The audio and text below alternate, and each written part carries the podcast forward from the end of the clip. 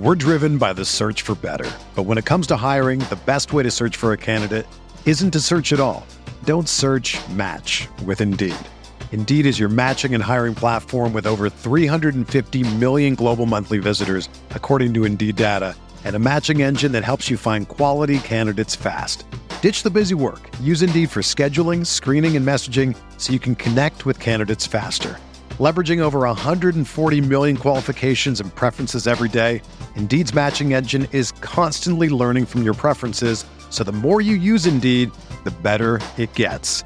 Join more than 3.5 million businesses worldwide that use Indeed to hire great talent fast. And listeners of this show will get a $75 sponsored job credit to get your jobs more visibility at Indeed.com slash BlueWire. Just go to Indeed.com slash BlueWire right now and support our show by saying that you heard about Indeed on this podcast. That's Indeed.com slash BlueWire. Terms and conditions apply. Need to hire? You need Indeed. This podcast episode is brought to you by Coors Light.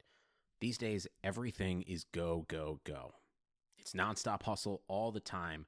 Work, friends, family expect you to be on 24 7. Well, sometimes you just need to reach for a Coors Light because it's made to chill. Coors Light is cold lagered, cold filtered, and cold packaged. It's as crisp and refreshing as the Colorado Rockies. It is literally made to chill. Coors Light is the one I choose when I need to unwind. So when you want to hit reset, reach for the beer that's made to chill. Get Coors Light in the new look delivered straight to your door with Drizzly or Instacart. Celebrate responsibly. Coors Brewing Company, Golden, Colorado. Support for this podcast comes from US Bank. US Bank wants to know how you reward yourself because they have cards that make every day more rewarding. Are you a points order, cashback guru, low intro APR lover? With US Bank, it's up to you because they have the cards to fit your lifestyle. So earn more whether you're shopping at a gas station or grocery store, even while planning a staycation. Learn more at usbank.com slash credit card.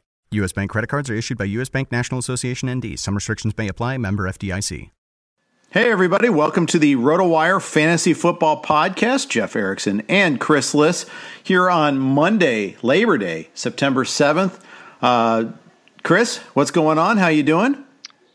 I'm good, man. I'm worried about my baseball teams. I'm getting my lineup set. I got lucky. I put in Byron Buxton, was going to take him out. He locked. Then he just hit a home run. So that was good. Um, I'm done with my drafts. I feel pretty pleased with myself. I, I'm usually pleased with myself, not always, but usually. And then half the time the season starts and I'm very displeased with not myself, of course, but with the the players getting it wrong, of course. The players getting it wrong, the league getting itself wrong, the universe not cooperating as it is supposed to.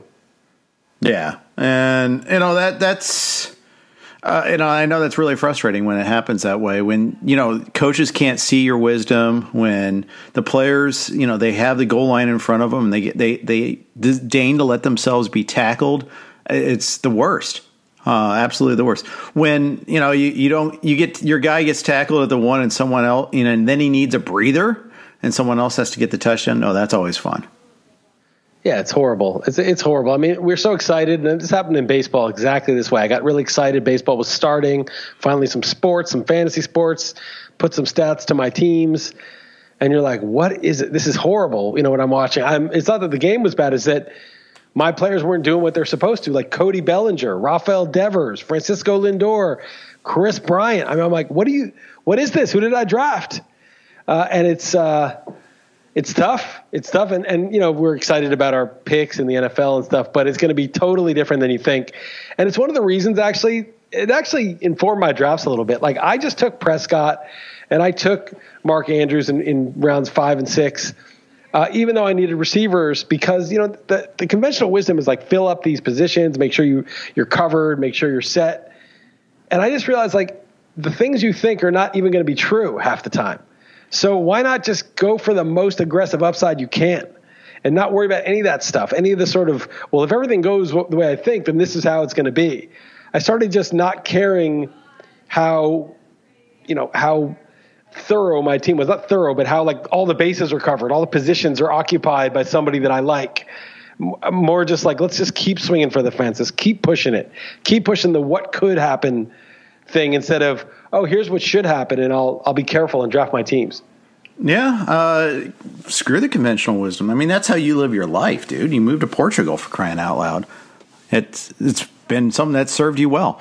Uh, I did my last NFFC draft today uh, between the XM show and this, and you know it was definitely you know it was the same spot as prime time as Saturday. It ran a little differently, starting in the first round because Mixon went at nine right ahead of me, so I had to make a different choice, which had to go down to my fourth preference, uh, which wasn't ideal, but. Uh, then again, I got my second round pick. I thought was you know I got I got Josh Jacobs at uh, at one ten. Not what not my first choice, but I turned around and got uh, Aaron Jones at two three, whereas he he went two two in the, the draft before me. I was able to avoid the, the the ones I was I wanted to be able to avoid for my second round pick, but it was a different draft. Got George Kittle at three three.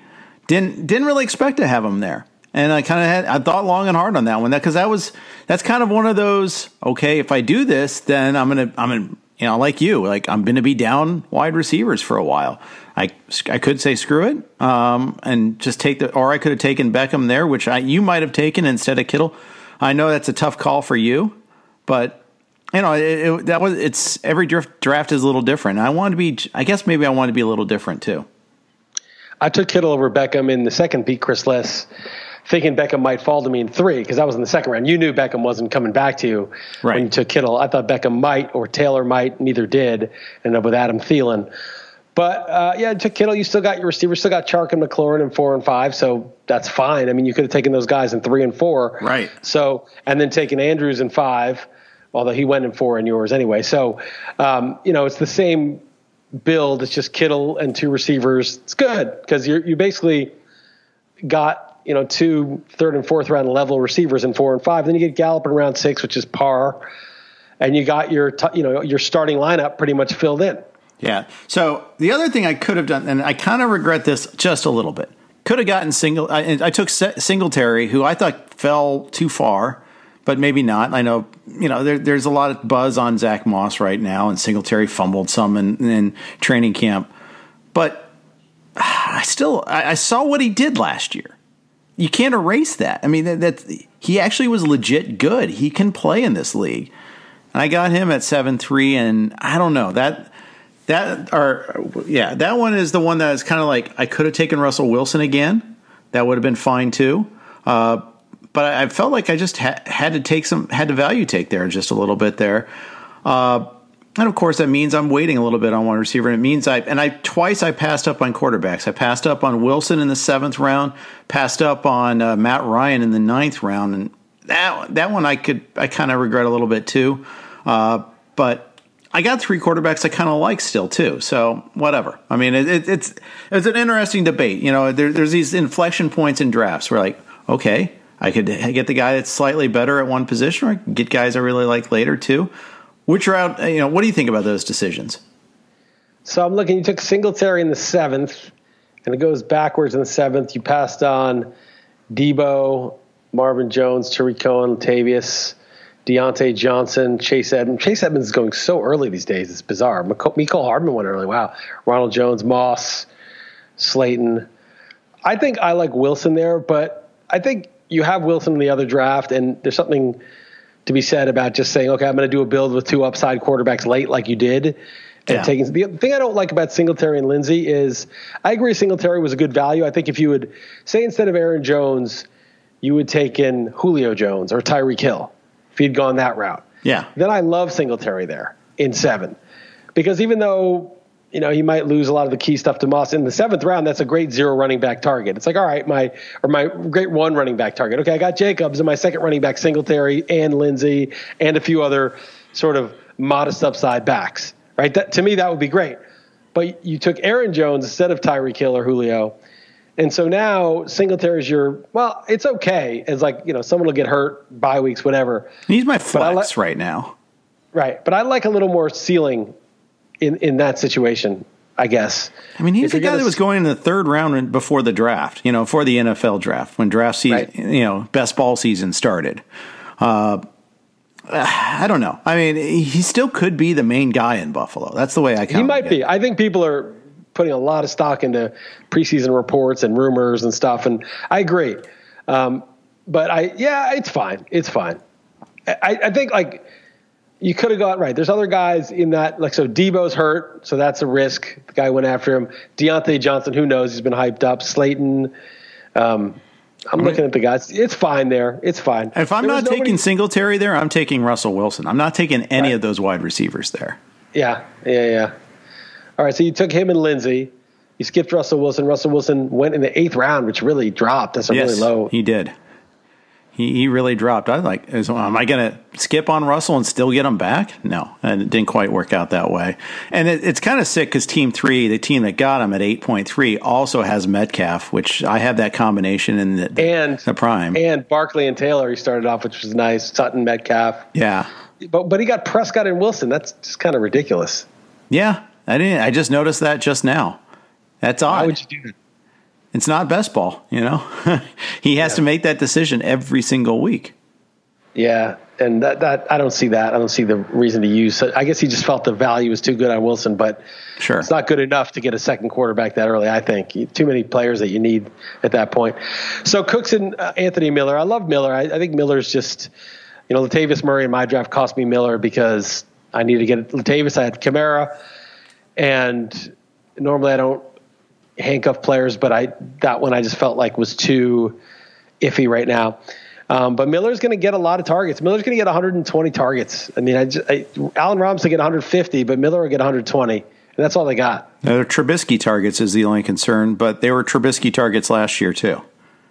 Yeah, and I like Cooks where you got him too. Cooks is pretty good. Cooks is a thousand yard guy with speed on a team without a target dominant number one anymore.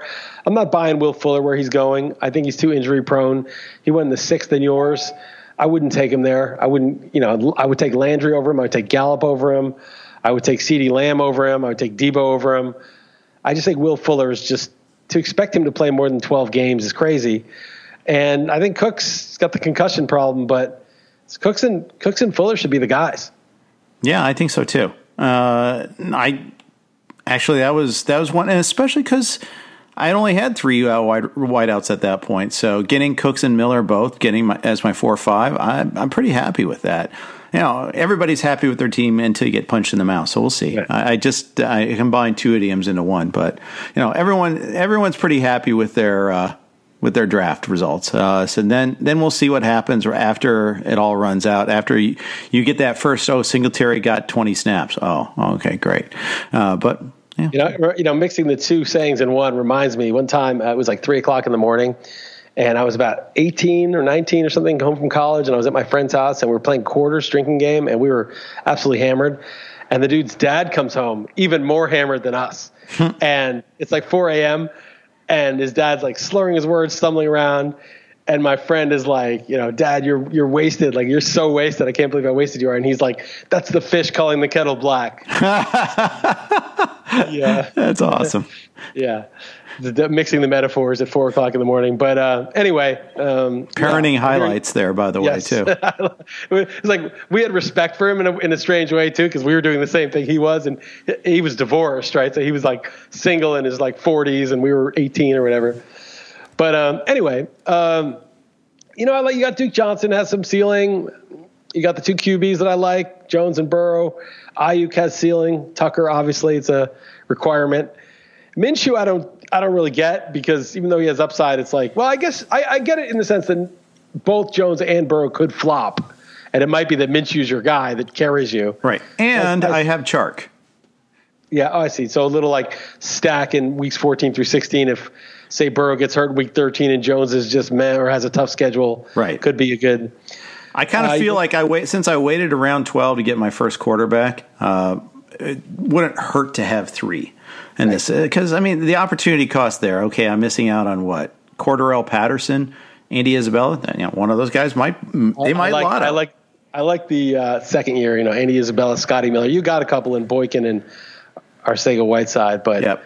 I mean, I do too. I don't get me wrong. I like the theory. I like taking those guys also, but point, but they're pretty risk laden too, and there'll be others I can pick up, and certainly uh, be kind of churning through it. Now the question is, can I hold on to all three all season long? The ideally, one of them is awesome, and then I can just cast aside the other, you know, you know, one of the others. Uh, that that's how, now I'll have like a tough like week one decision. Um, I'll probably start Burrow over Jones because I don't want to do Jones against the Steelers, but. Uh, you know, a rookie in his first ever NFL game. Man, What could possibly right. go wrong? And the Chargers, you know, Casey Hayward and Chris Harris are their corners. I mean, that's yeah. not an easy matchup either. And I, I, yeah, you might start Minshew against the Colts. I might not because I also have the Colts defense too. but uh, well, that doesn't that doesn't you know you can get if you have Jameis Winston going against the defense, you can get lots of points from everybody. Right. So, you know maybe you know maybe uh, Minshew will throw a pick six, scramble for a bunch of yards. You know that, that there's a lot of paths to the defense and quarterback doing well. Yeah, there are. Um, I, I, yeah, again, I'm, I'm, the Justin Tucker guy. Wasn't the first kicker taken though. Butker went ahead of him, uh, but I think that gives me five to your four now in Tucker's, although I, am in more leagues. Uh, it's now uh, five out of eight possible. So because there's two non-kicker leagues, but yeah, again, uh, I, you you know, you just you can't go wrong with him. He's super. It's simple. Mariano Rivera. I used to just draft Rivera every year in baseball. Yep. And there was that one year he tore his ACL, but I think it was like in February, so I, I didn't even get stuck with him. He, he, tore his ACL fielding like fly balls in center field, chasing fly balls because he liked to do it. But every year was like 40 saves and a 2 ERA and a 0.7 whip. And that was just money in the bank. And you didn't worry about it. And closers are so volatile. And I think kickers, the same kickers are so volatile. You get a guy and you think he's money and he just falls on his face. It happens all the time. And in this, and in the NFFC where, you know, 52 yard field goals, 5.2 points, and the guy's routinely kicking for more than 50. And now all of a sudden the Ravens with Lamar Jackson are one of the best offenses in the NFL and is going to get 50 plus extra points it's just it's so ridiculous how good he is. It, it, hurts his field goal attempts a little, them being so good, but that's like a huge floor, just getting all this cheap extra points. So I, I don't even I don't even see the case for just. There's so many the difference between the round 15 guy you would have got and the 16 guy you get. You got to get a kicker at some point. It's just so obvious. I, I would take him as high as 13th round, but he usually falls like the 15th. Yeah, uh, yeah. Unless he pulls a Gramatica, it's really hard to go wrong. I mean, you might miss a few, like you said, a few field goal attempts, but I'll take that risk because he's just going to make the ones he gets, and you get point. You get the bonus points for distances is the sealer there too. Uh, it, you know, because if he kick, you know, he kicks forty-seven yarders like they're thirty-five yarders. Oh, it's automatic. Fifty-five is automatic with him. I mean, it's ridiculous how good he is. Yeah, exactly. Best kicker ever, and yet yeah. not in the uh, all-time kicker team because uh, NFL. But whatever. Um, before we move on, a quick note from our friends at Underdog. Say hello to your new favorite place to play fantasy football for real money, Underdog Fantasy. With Underdog, all you need to do is the fun part draft. Forget about injuries, trades, waivers, and setting lineups. Just set it, forget it, and wait for the winnings to come in. This year they have a $1 million tournament. That's right, just draft the best team and you have a shot at $1 million in prizes. Sign up for Underdog today and enter the Best Ball Mania for a chance at 1 million in prizes by going to UnderdogFantasy.com or searching for Underdog Fantasy in your app store. Be sure to enter the code ROTOWIRE after you make your first deposit. All right, Chris, so uh, some, you know, that that kind of locks up uh, my NFFC drafts. I have a charity draft tomorrow, my long standing home league, and one other uh, uh, friends and family league uh, that night. But uh, on, on Wednesday, and then I'm finally done. You're done already. Uh, seven leagues for you. It's going to end up being 13 for me, plus not counting like best balls and things like that. Like I did, you know, Raz Bowl or Flex uh, Best Ball. Those are those leagues count in, in, terms of drafting them, but in terms of like tallying shares and things like that, I tend to kind of separate those a little bit. So let's talk about our most owned players. Uh, for you, you know, you've got a lot of guys. You know, besides Justin Tucker, who we've extolled the merits of already. Uh, your most, uh, I think you capped most of your most owned guys at like three or so. Is that correct? Yeah, three out of seven. So I've got a bunch of threes. Here are the threes: Nick Chubb, Jonathan Taylor, Ronald Jones, Tony Pollard among running backs. Odell Beckham, CeeDee Lamb, Darius Slayton, Mecole Hardman, N'Keal Harry among receivers. Gronk and Hockenson among tight ends. Colts defense. Okay, Colts defense. I like that one. Uh, you know, and you can you can they're, they're kind of a streaming defense. You might be able to hold on to them, but uh, they get Jacksonville in week one. Uh, were you drafting them like when you got them, for instance? Did you get them late? Where did you get them? pretty late. Uh, I, you know, partly was looking at week one. I mean, we don't. There's so much we don't know about a season, and you just don't want to go face the Saints or team that doesn't turn it over, that has a good running game uh, in week one with your defense. And you want to get a, a ostensibly easy matchup. And you can stream defenses. I usually get two if I'm in the NFFC and I've got that roster room. And you hope to get lucky. You know, you hope that one of them blows up. I mean, you're probably not going to get last year's Patriots. That's pretty rare, but you can get something that's like third, fourth best, and it comes out of nowhere. I got the Broncos and Eagles in my prime time. You know, the Eagles face the uh, the football team, yep. and the Broncos face the Titans, but probably start the Eagles week one. But Vic Fangio, year two defense for the Broncos, who knows? You know, I mean, it's just it's all just kind of guesswork with defenses. I, I, really didn't spend high picks on defenses anywhere. I didn't really read. I got the Steelers in my first FSGA one because the those expert leagues they don't take defenses or kickers uh, early, so I was able right. to get the Steelers. But I, I felt like I was reaching for Tucker, but I was not reaching for any defenses. Yeah, I don't have any Steelers or Niners defenses. Uh, it just just didn't come. You know, didn't have it. Didn't really even come close. Really. Uh, I think you know a couple of times I was like, yeah, it'd be neat to have the Steelers defense. Although it's kind of be neat just because they're good, but at the same time, it's kind of painful too because I don't. I hate the Steelers. I'm a Bengals fan, and they they own us. Uh, but you got to set that aside. You know, but well, it, it's. I think the Steelers defense was really good last year, but usually they regress from being the top defense in the league or one of the top two, and they play the Ravens. They play the Bengals, whose offense is way better, and the Browns, whose offense should be way better. It's they'll still be good, and they'll be a tough matchup for those teams, but it's got all of a sudden the division is way better and way tougher opponents if you're a defense. Yeah, that's true. That is true. I mean, uh, the the funny thing is their defense was so good despite their offense being so god awful. Uh, they were able to overcome that. So, yeah, that's right. Uh, so it's it's going to be. Uh, I, I, think it's going to be uh, still you know elite pass, pass rush though. I mean they have they, they created a lot of turnovers. I always like to try to find the the teams with the pass rushes, uh, and then you kind of go from there. Yep, makes sense. Yeah. Okay. All right. So okay, Odell Beckham Jr. Uh, okay, not a surprise that he's on a lot of your rosters. Uh, you got him higher than the industry on him, and you kind of followed that with your drafts. I've got him in three leagues myself, including the primetime draft I did on Saturday. Yeah, I love Beckham. Uh, I think he's one of the top five most talented receivers of all time. He's been banged up the last couple years, including last year when he played through an injury. And, you know, he's, if you look at the, the Browns, it's an ideal situation because they, they're going to want to run the ball, but their only receivers are Landry and Beckham. Rashad Higgins is their third receiver. Hooper is a 90 targetish tight end. Mm-hmm. Uh, Kareem Hunt's going to catch 50 balls as a running back, 55, 60, whatever they just don't have a lot of other mouths to feed in the passing game. If Beckham stays healthy, I could see him getting 160 targets. I mean, he could be right there with the league leaders, and he's the most talented player. He's 27. He may have lost, you know, quarter step, but I think he's going to be a monster. Yeah, uh, I hope you're right. Uh, it's just they, they, have a real offense. They have good def- you know, they, they have a real coach now, uh, and he they've got his health. All these things work. Now, it all kind of hinges on Baker Mayfield, though. I mean, I, I think some of the problem last year was May, Mayfield was actively not very good. And that that's one of the things. Like, was that all because of the coaching mishaps uh, or and like injuries, or did Mayfield actually legit take a step back? And I think that's one of the things. Like, I, I got Mayfield in some leagues early, thinking, okay, I'm happy with him being my number one quarterback. Now I'm kind of like, uh, I, you know, it's kind of I'm kind of squishy on him. I've got him in three leagues, but I don't love him as my number one. I like him a lot better as my number two.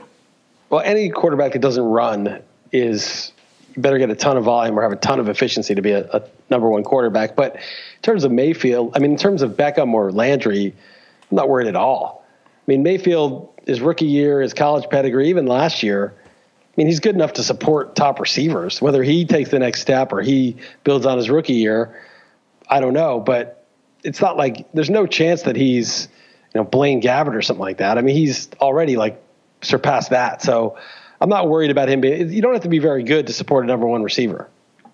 That's also true. And see, also me getting uh, you know, you know, getting Chark, getting McLaurin Right. as my top Right. two wide receivers. Who cares? Yeah. Yeah. they're good enough to support a number one receiver. I mean, so I, I wouldn't be worried about that at all. All right. Okay. Good. All right. Who else were some of your, t- uh, you know, some of the three guys for you? Uh, hang on, I got to look it back up. I, I just went off of it because I realized I, I had a, you know, when we link our player names, if you have like DJ Chark and you don't have the, if you put the periods in, it doesn't create a link. So I'm, as I, I Ah. like, I better fix that.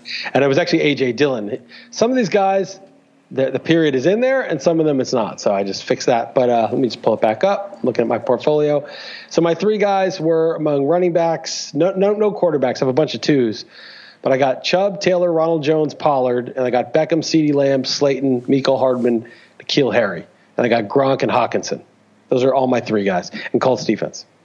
Yeah, you know, Gronk really fell in this draft I did today. Uh, I was surprised at that. Now, and the thing is, I was like, kind of was tempted to go ahead and take him, but I knew I had other needs to fill. But having gotten Kittle so early, but Gronk fell all the way to the thirteenth round, like after Jonnu Smith, after Jared Cook, uh, after uh, after Chris Herndon, after Eric Ebron of all people. I, you know, I, I was tempted, but I, you know, I was kind of in okay. I want to get my two quarterbacks mode uh, there. But, Uh, I think you should have taken him because if you have Devin Singletary as your flex, yeah, you could slide in Gronk if he's worth it. Yeah. you know, I mean, you have Kittle, so it's obviously not a major need, but you know, you can play a tight end in the flex. That's what separates them from a quarterback, right? Like Yeah. the quarterback, there's only one quarterback that can be used. Now you don't want to play a tight end in your flex unless it ends up being Darren Waller that you picked up for nothing after you drafted Kelce or something last year. But um, I just think Gronk, you know, the floor is zero. The floor is him getting hurt. He's healthy now. He's 31. He's the greatest tight end of all time. Mm-hmm. And I just don't see why people are. He's paired with Brady. I don't see why people are not taking him over all these very speculative tight ends. I mean, Chris Herndon, Eric Ebron, that's crazy. Yeah, those that, that this was. I thought this one was unique that it would it dropped that far back. Uh, but He dropped in mine too, and I didn't take him either because I didn't take him either. Let me look where, exactly where he dropped him. I didn't take him either because, um, you know, I had Mark Andrews and I had all, you know, and I was desperate to get receivers. Uh, Gronk in mine went 12th round, so that's pretty late. yeah, First I pick went of the 12th. twelfth on Saturday in prime time, and I got Hockenson right after that in the thirteenth. Uh, Hockenson went in eleventh in this one, so it's a little bit different, uh, but that's okay. Um, I got good news though because I took Jalen Reagor in the 11th, Jalen Reagor in the 11th, yeah, because I needed receivers, and the news on him is good. They think he might be back week two. So that was a gamble that I'm now pleased with. I don't think he lasts that long if this news comes out before my draft. So that you know, so I'm, I'd rather have Reagor, given the way that my team is structured with Andrews and uh, a lot of holes at receiver, than Gronk. So I'm glad I did that. But um, yeah, I think Gronk should go in like the ninth or tenth round, actually. Yeah, I think I'm. I think you're probably right about that. Uh, but it's kind of funny how you know just we're so busy scrambling trying to fill these spots. So it's it's kind of in, you know you- you're trying to make sure you don't take on too many risks. But let me ask you this: Mike Williams. Now the, the news changed on him again. He's a game time decision on Sunday. You, you know it's gone from he might play Sunday. You go, it might be three to four weeks. Might be ready for week one probably out all September. That was yesterday, I think. And now today comes down the wire. Game time decision on Sunday. Who are you taking first, Mike Williams or Jalen Reagor? Oh, Jalen Reagor uh, all day. It's just a. I mean, the problem Mike Williams is he's compromised and he's in a situation where it's a terrible situation. Like he's got Keenan Allen there, they've got Ekeler there, so you got your two top targets and Henry, who also does red zone, and you got a new QB who's a run first QB and. Well, they lost Derwin James, but ostensibly a good defense. I think they're going to want to run and play defense and, and throw a lot of short passes. Yeah. So it's just to me, it's not a great situation for Williams. If Williams were totally healthy, I would just bet on the talent and say, you know what, it's a bad situation, but this guy's so talented and uniquely, you know, he's six four, you know, two thirty or whatever, and has been very good on a per play basis since his rookie year. Since his second year, he, he missed most of his rookie year with a back injury, but now that he's kind of compromised, give me Reagor. Reagor is uh, on a team that's one of the, you know, could be one of the top passing teams in the league, and they're kind of thin at wide out. I mean, maybe Arcega Whiteside takes a leap. Maybe, um, you know, DeSean Jackson stays healthy, but I think Reagor will be their number one outside receiver when he's if and when he's healthy. Yeah, I think you're right. I like Williams a lot, though. I like his skills. I just, you know, like you said, the situation might not be great, and the health too. If it compromises, for instance, his ability to win jump balls or whatever, you know, that hurts a lot. So, you, and you can't use him week one, even if he does play. Like, say, say it's a game time decision. He's he does suit up. I mean, you're not starting him. Uh, no. The, the question, no, no. though, is what if it's a game time decision week two for Jalen Reagor? You're probably not starting him. Right. I know. I, hey, if by week four Reagor's 100, percent then that's a win. That pick in, right. in round 11. I, you know, and I, he may not pan out, but my feeling is once he does pan out, he could be the man.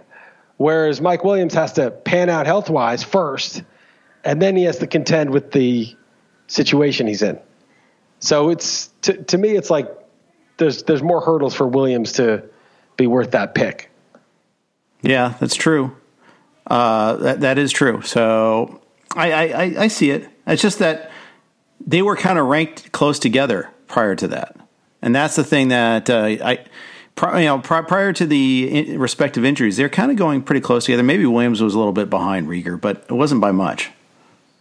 Yeah, but I, I kind of feel like the setback to Williams is worse in a way, even though Reagor's a rookie. It's that it, it's like Williams it just it just puts him behind the eight ball with other established players getting the, the jump on him with the new quarterbacks.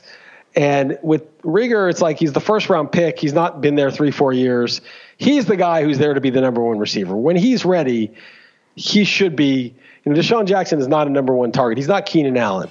He's a 90 target guy if he even stays healthy, which he probably won't. You know, Arcega Whiteside at this point is just a, a, a dart throw.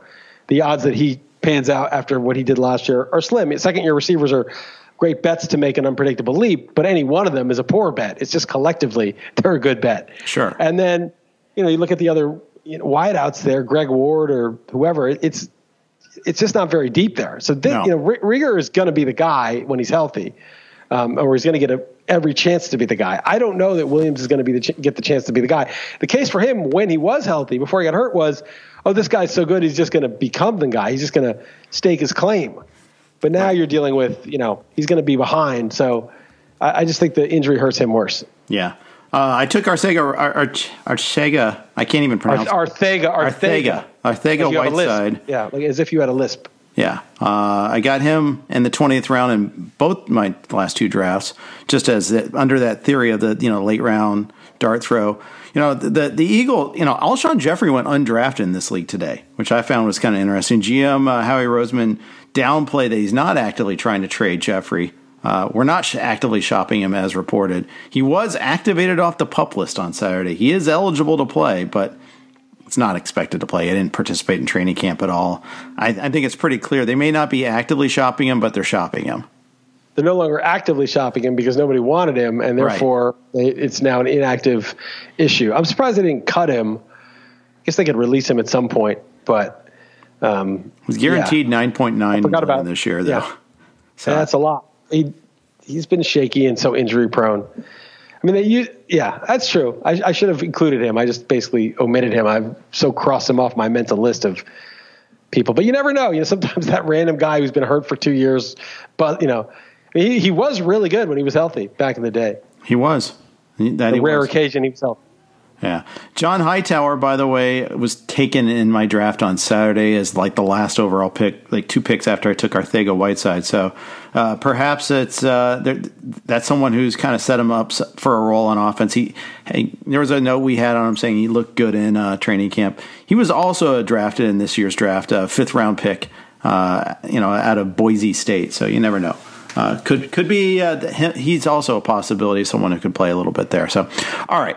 Uh, before we move on, uh, talk about some of your fades a little bit. A quick note from Owner's Box: Do you love the strategy of season-long fantasy sports? Live for the short-term gratification of DFS, then be the first to try weekly fantasy sports. Owner's Box is here to change the game. Weekly fantasy sports keeps players engaged through live drafting, social interaction, and a new layer of strategy that puts the power back in your hands. No more submitting a lineup and forgetting about it. Users will be engaged throughout the entirety of the contest. Compete with your opponent now, uh, or compete with your opponent over seven days of fierce competition and get paid out weekly. Uh, If you do this, the Owner's Box game provides users with fun and engaging rule set that revolves around a set number of game opportunities by roster position.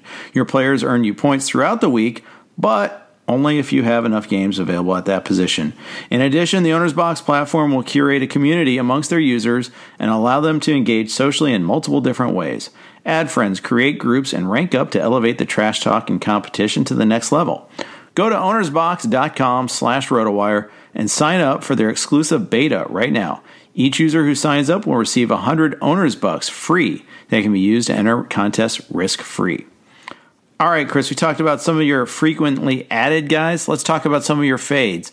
Uh, first, the active active fades, the guys that you have no shares of, and that was totally by design. Yeah, I mean, it starts in the first round. I I faded um, Dalvin Cook. I just it's the Pianowski thing. I I just don't trust him. He had his good year last year. He still got hurt at the end during the fantasy playoffs. He was great last year, but he's just been hurt most of the time, most years. And the contract issue and COVID. I mean, imagine he's banged up and he's taking a risk and he's not getting paid. I just I just don't want to have that be my problem. So that was one guy.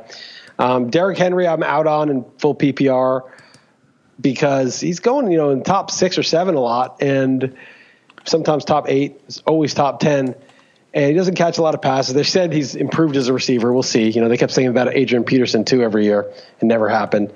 And second, he's just too big. You know, I'm getting an Aaron Judge, Giancarlo Stanton vibe. Like those guys were great the year that they stayed healthy, but their body's just too big to hold up. And this guy's 247 pounds, six foot three, huge target for defenders. I mean, he's not, you know, Saquon's 240, but he's six feet. He's a little bit more compact.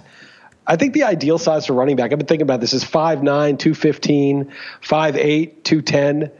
You know, really stout, stocky, strong, quick, low to the ground, not a lot to hit. I think those are the ideal size for running back. I think when you get to be Brandon Jacobs was a guy who got hurt a lot for the Giants. He was a beast when he was healthy, and Henry's better than Jacobs, but it's just a tough.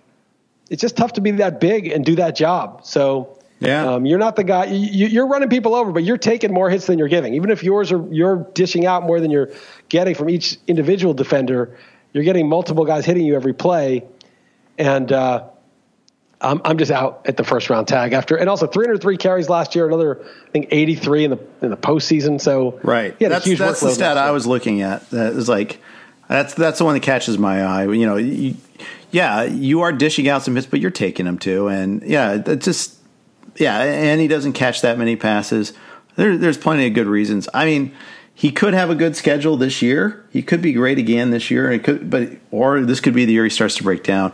Uh, it's always a regress to what sort of situation for me. I know, uh, you know, he could regress a little bit and still be well worth that price. But yeah, I don't know, Chris. Um, I mean, the thing is, if they threw to him a little bit more, he might actually be pretty good at it. You know, you know, he had some big receptions. Now, I don't think he's going to he'll ever run routes like Sanders or Ekeler or anything like that. But if they use that option a little bit more, it might be easier on his body too. Yeah, he's not going to be in the thick of it as much, but I don't know. I'll, I'll believe when I see it. I'm not going to pay on spec for him getting more than like 25 catches. You know, I'm just not going to pay for that.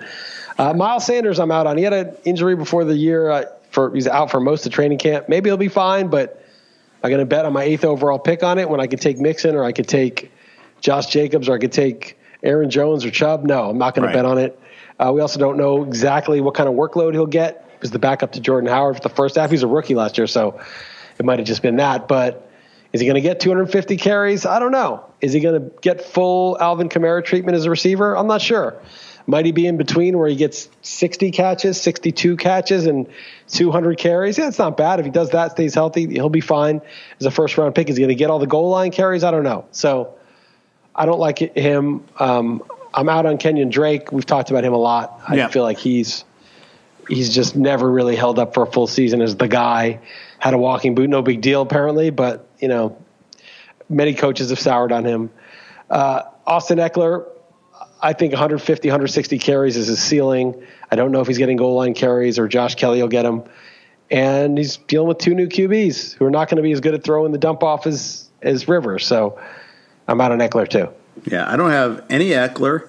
I have only one league where I have Miles Sanders. That's the Vegas league, and I got him in the second round. I think around two five. Where okay, fine, I'll take him because I think yeah, I think you were fifth and I was eighth in that league if I recall correctly. Uh, yeah, I, that that's the only league I have him. Uh, I do not like. I, yeah, like I said, I don't have any Ekeler either. Do I have? Uh, yeah, I don't have any Henry, so we're kind of similar in that respect.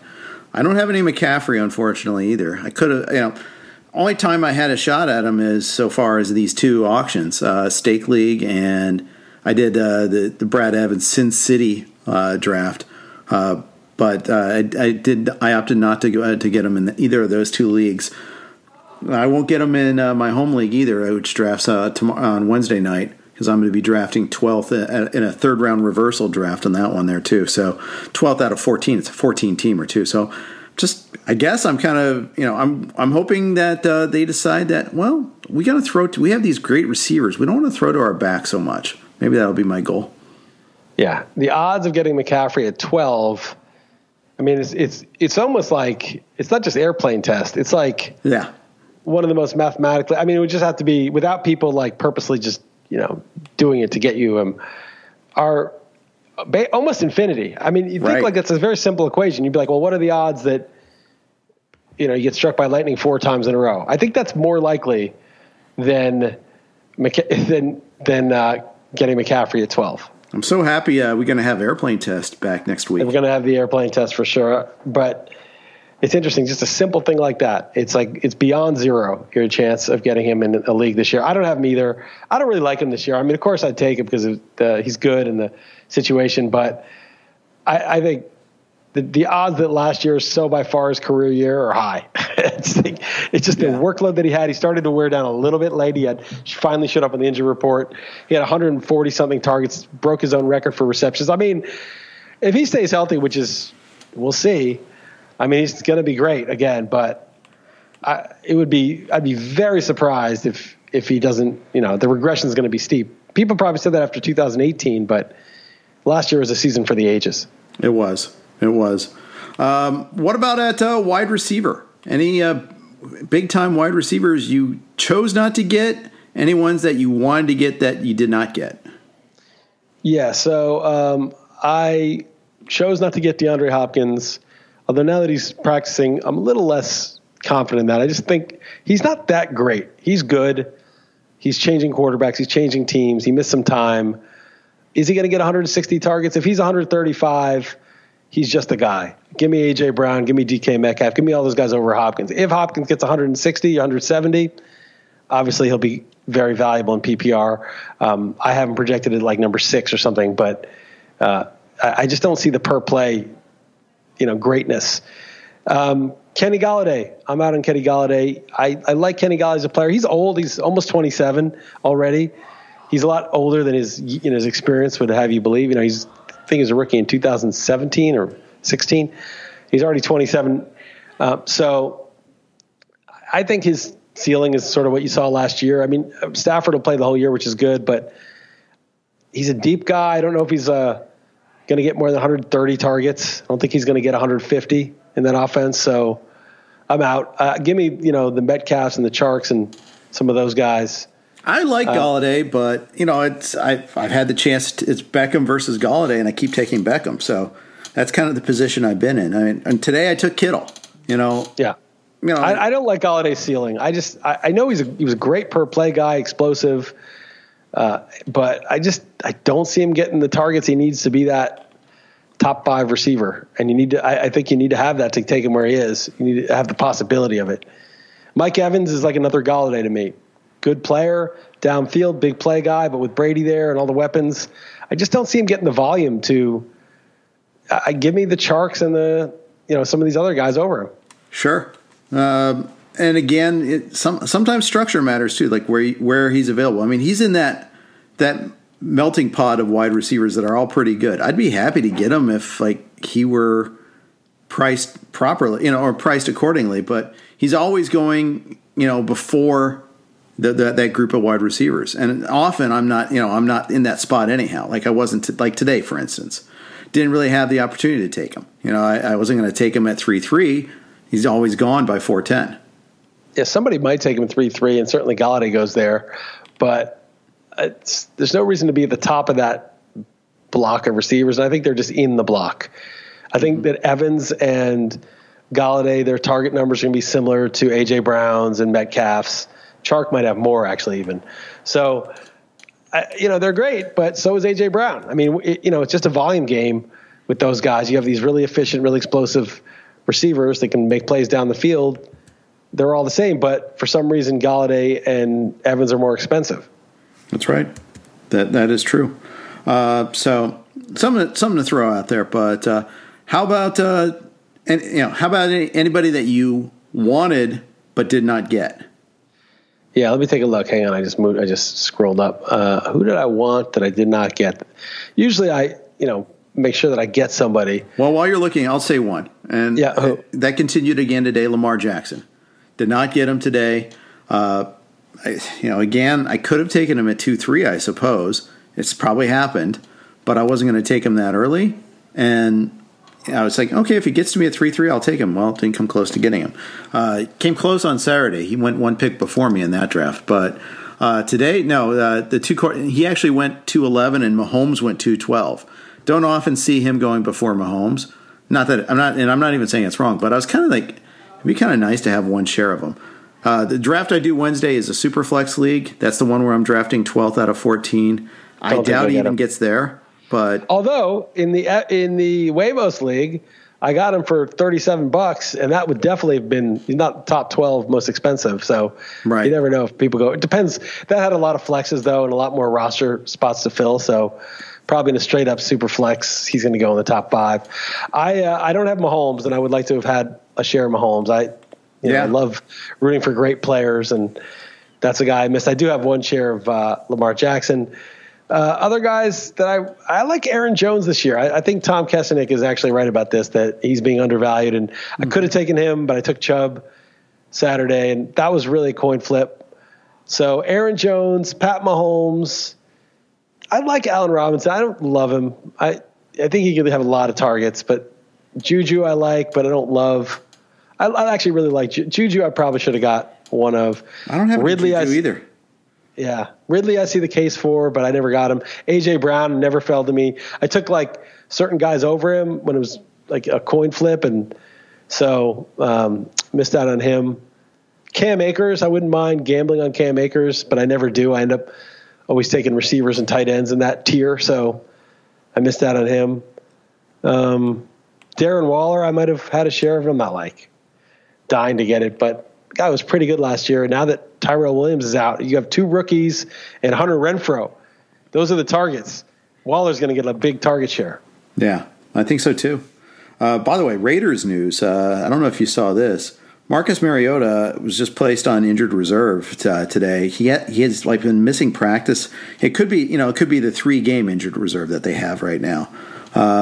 But the nature of his injury isn't known. They say it's not related to the shoulder and ankle concerns he dealt with during the offseason, according to Coach Jon Gruden. It's just, I mean, maybe it's COVID. I don't know. I mean, it's, again, it's one of those things where in 2020 where it's hard to find good information. Yeah. Um, I guess it could be COVID, but. Yeah. He spent I mean, a lot I, of money to get him. Uh, yeah. Well, I mean, the, the Bears spent a lot of money to get Foles, too. And the, and the Pats got uh, Newton for nothing. So it's there's the it's bizarre very, world. Yeah. It really is strange. Yeah, Newton's like looking great. He's very happy there. The Patriots are happy with him. Apparently, it's like a great fit. What a crazy turn of events. People are like, "Oh, Stidham, no, Stidham's their starter." Like, come on, dude. This is so crazy that that just that BS all summer. Right. I know that was that was that was wild. Uh, but that that depressed his price. I got that. I got him for six bucks in that super. I, oh, I don't have Newton. I don't have Newton, and I ranked him highly and aggressively, way ahead of the base of the industry, and I never got him just because I think I had Daniel Jones and Joe Burrow ranked so aggressively that I just kept getting those guys. Well, it's funny you say that because I went Jones and Burrow with my first two yeah. picks over Newton. Kind of, there was part of me is like, oh, maybe I should just take Newton and hope I get Burrow later or something. But I want Burrow. If he if he pops, I want to be there for it. Right. Uh, So, uh, you know, there's nothing better when you're a fan of a team and you get a guy at a good price and he goes nuts. Right. It's just it's a such a like you know when I got if you got Beckham or something as a Giants fan, it's just so fun. That's right. That that's absolutely right. All right. Uh, before we do a few news and notes, a quick note from our friends at Prediction. Prediction Strike all right, it's Prediction Strike, by the way. Prediction Strike is a fantasy sports stock market on which you can buy and sell shares of professional athlete, athletes as if they were stocks. Ever heard someone say, I've had stock in this player since day one? Well, now Prediction Strike makes that a real possibility. You had stock in Pat Mahomes in his rookie year. You knew this would happen. Now it's a reality. Create a portfolio of all your favorite athletes and get closer to the game than ever before. To get started, simply visit predictionstrike.com to create an account. Then deposit funds to buy, sell, and hold shares of your favorite players, just like you would real stocks. Each game is like an earnings report. If the player beats his projections, his stock moves up. It's that easy. You can trade your shares of players at any time as long as the player isn't currently in a game. Get started today by visiting predictionstrike.com and sign up with code ROTOWIRE to get an additional $10 with your first deposit of $20 or more. All right. Uh, a couple of news items before we close out here, Chris. Uh, the Patriots uh, have put Damien Harris on IR for the first three games. He's dealing with that pinky surgery, uh, so he's out for a while here. Uh, kind of tiny bump up to Sony Michel, I would think, uh, maybe to James White. Yeah, yeah, I don't think it affects White. I think White's role was secure regardless of yeah. what they did with these other guys. I think he's the guy third down. He's, you know, he's the old pro there. I soured on Harris as soon as Michel was healthy. You know, there was some, you know, some sense that maybe Michel wasn't going to be ready for the start of the season, and okay, Damien Harris is going to take over. But as soon as Michel was healthy, he kind of slotted back into that number one role, and there wasn't a whole lot of talk about it. And you know, and and then Harris got the pinky injury and then was out, so that cemented it. But I think Michel is, you know, they took him the first round two years ago or whatever. I mean, it's like they're. I, st- I still think they're going to try to make a go of him. And we'll see. I mean, I, I think with Newton a quarterback, it's not ideal because you, and James White and you know as, as the third down back. I mean, I think neither guy has much upside. You're going to give up at least five touchdowns uh, to just Newton's goal line prowess, and then you're going to give up, you know, 65 catches to James White on third down. What's left? Yeah, that's right. Um, so yeah. It, I kind of view like Michel as kind of just like a bye week guy, you know, or he's he's like what Adrian Peterson was before he got released and then re-signed. Yeah, pretty much. I mean, and with the hope of the the uh, this the the path to upside for him for me is okay. He was dealing with this foot thing all last year, and it compromised him. Now he's fully healthy, and we can see that this is why they drafted him in the first round. And okay, we'll go ahead and he'll he'll be useful again. And that that's kind of the way I look at it. Yeah, I think that's right. That like he's better than we've seen because he's played through injuries, but he was just coming off an injury when camp started. So, you know, he's got to prove that he can stay healthy first. Yeah, he does. He really does. Uh, another guy that needs to prove he's healthy, Darrell Henderson. Uh, head coach Sean McVay is optimistic that Henderson will be ready for Sunday's game against the Cowboys. He's been running on the side during practice, hasn't participated in a full practice since uh, getting this low grade hamstring strain on August 22nd. I mean, even if he's healthy, you know, he's someone that uh, you, you, can't really uh, count on this. I can't use him now. Yeah, you can't yeah. use him now, but he's a guy to have. I took him in my prime time. I took him in like the 11th round. He just fell too far. Maybe it's the 12th round. I got to look it up. He fell too far, and I was just kind of like, fine. You know, we don't know that Cam Akers is the starter. We don't know who's going to get the carries. If if Darrell Henderson is completely healthy in week one, and you know he gets 10 carries and looks good. I don't even know if he's going to get 10 carries. But you know i mean all bets are off. I mean maybe he ends up the starter by week three. So i think he's still very viable and there's a lot of upside with him. Yeah. Although we do have to wonder if being you know is the team has the team fixed their offensive line woes at all? What sort of upside is there totally? I don't think the line matters as much as the offense clicking. Like if if they can get good production out of Goff and the receivers and move the ball, there'll be stuff for the running back. The line only matters if, I mean, it matters, but I mean, the line starts to really kill you when you can't move the ball when you're yeah. three and out. You know, if if you're like, oh, they can't run block, but they can pass. Well, usually teams have to put in you know nickel and dime defenses. They got to account for all the receivers, and then lanes open up. So I'm more like is the offense good more than is the line specifically good. I, by the way, I got Henderson at 13-7.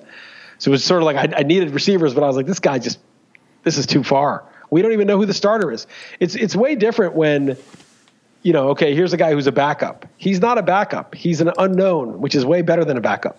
Yeah, that's right. And yeah, I even Malcolm Brown has some currency as far as that goes. Uh, and he went at 14 11, and I would have taken him at 15 3. Although that happening allowed me just to go ahead and go on my merry way with Justin Tucker. Uh, Henderson went at 13 1 in my draft uh, today. So that, that's that seems like that's the new current new going rate. He was like ninth or 10th earlier, at least when I got him. I think in the uh, first online championship, first beat Jeff Erickson, which was over a month ago now. You know that's that was the going rate. Yeah, we don't know for sure that Akers is better than him if both are healthy. Right. He might be, but we don't know. Yeah, I mean the presumption is that they by by them spending that level of draft pick on Akers that they at least were concerned that Henderson wasn't going to be that good. But Gurley was playing on bad knees, and they used a high pick on not as high as Akers, but a pretty high pick on Henderson, mm-hmm. and didn't use him at all. So, which to me indicates that they had a lot of doubts about Henderson, though maybe, or it's just sort of like they pick a guy and go with him. You know, the Steelers for years had Le'Veon Bell, and then when he got hurt, um, what's his name? Um, who was the guy in Carolina? DeAngelo Williams came in and got all the work. There was no timeshare with him. And then Conner replaced Bell the year Bell set out, and Conner got all the work. Sometimes teams just they find a guy and they pick him, or you know, it's a it's a legitimate job battle. Sunk cost be damned. True. You know, they, they they put these guys in. The reason why Malcolm Brown, I can't see, I, I have him so much lower than those guys, is that he's been around since 2015. I mean, don't you think they would have? They had Gurley there, but they drafted Gurley. I think after they had Brown, and then, you know, they draft Henderson in the third last year, Akers in the second. They they can't take Brown seriously if they're doing that. Fair, fair, fair point there. I would think you're probably right, uh, but I mean, uh, we'll find out soon enough. We'll find out on you know, we'll find out in week one at least an idea of where they ranked ranked him versus Akers at least. Uh, although it's game one and that you know, and they may not give the rookie the start and then give give him like the, the carries on the second series and we'll never see you know we'll never turn back. Kind of like well we think Mack and Taylor is going to be like.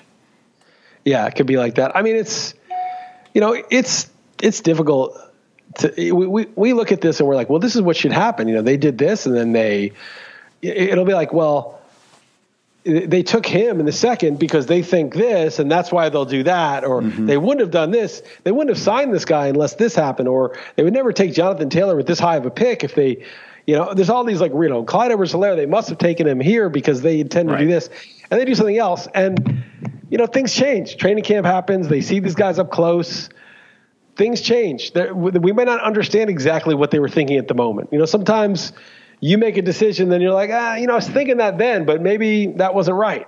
And you think, well, no, come on, it's a high stakes decision. There, it's an NFL draft, but how many picks are like total mistakes? Lynn Bowden just got traded. I mean, that was just, oh, oops, you know, we took this guy in the third round. Let's just dump him right now. Like, there's all sorts of mistakes and and changing of the mind. So, I think so many, so much we think this is logical but we don't even know what all the factors going into it is. We don't know what's changing on the ground, and um, I, I, as much as we reason it out, like, oh well, they, you know, OJ Howard, they took in the the 14th pick or whatever, and you know they've got to use him this year. He's going to be huge, and then they don't use him. It's just, it, it's very, you know, the reason doesn't always, uh, reasoning doesn't always, it's not always your best tool for figuring out the minds of these NFL coaches. That's right. That's right. Uh, I think that is a good take.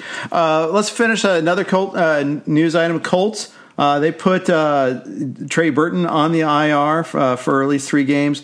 In and of itself, that's not a big deal. I mean, he's not someone we're looking at drafting. He's got a calf injury, but just less competition for Jack Doyle. This it might be a fairly narrow passing tree for the Colts. I, I, you look at T.Y. Hilton.